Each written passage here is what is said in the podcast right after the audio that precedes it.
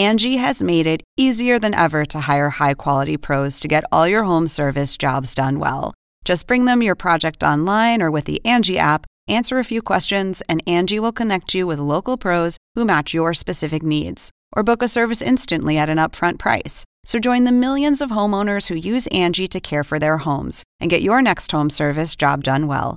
Download the free Angi mobile app today or visit Angi.com. That's A N G I.com. Welcome to The Point for November 19th. I'm Lauren Dezenski, co author of The Point. I'm here to cut through the political spin to bring you the news you need to know. The Trump campaign's options to dispute the election have largely evaporated, but that has not stopped some of the president's supporters from trying to gum up election certifications in key states. In Michigan, two Republican members of the canvassing board in Wayne County, which includes Detroit, on Tuesday temporarily blocked certification of the election results before then backing down. And in Arizona's Pima County, which includes Tucson, two GOP members of the County Board of Supervisors voted against certifying the election results, citing possible statewide irregularities, though the results were certified on a 3 2 party line vote.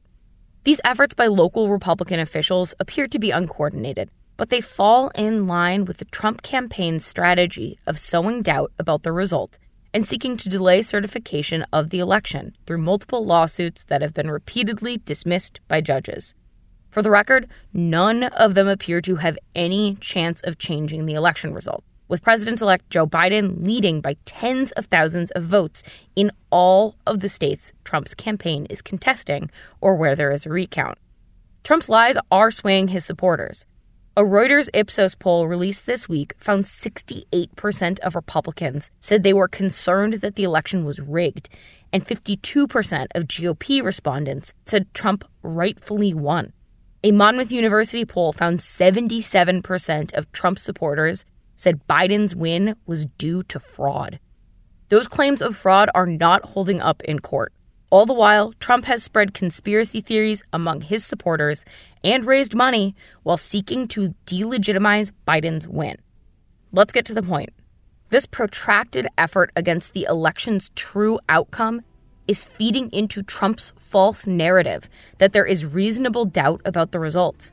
Meanwhile, Trump still refuses to concede an election that he lost and his administration continues to block Biden from beginning its formal transition.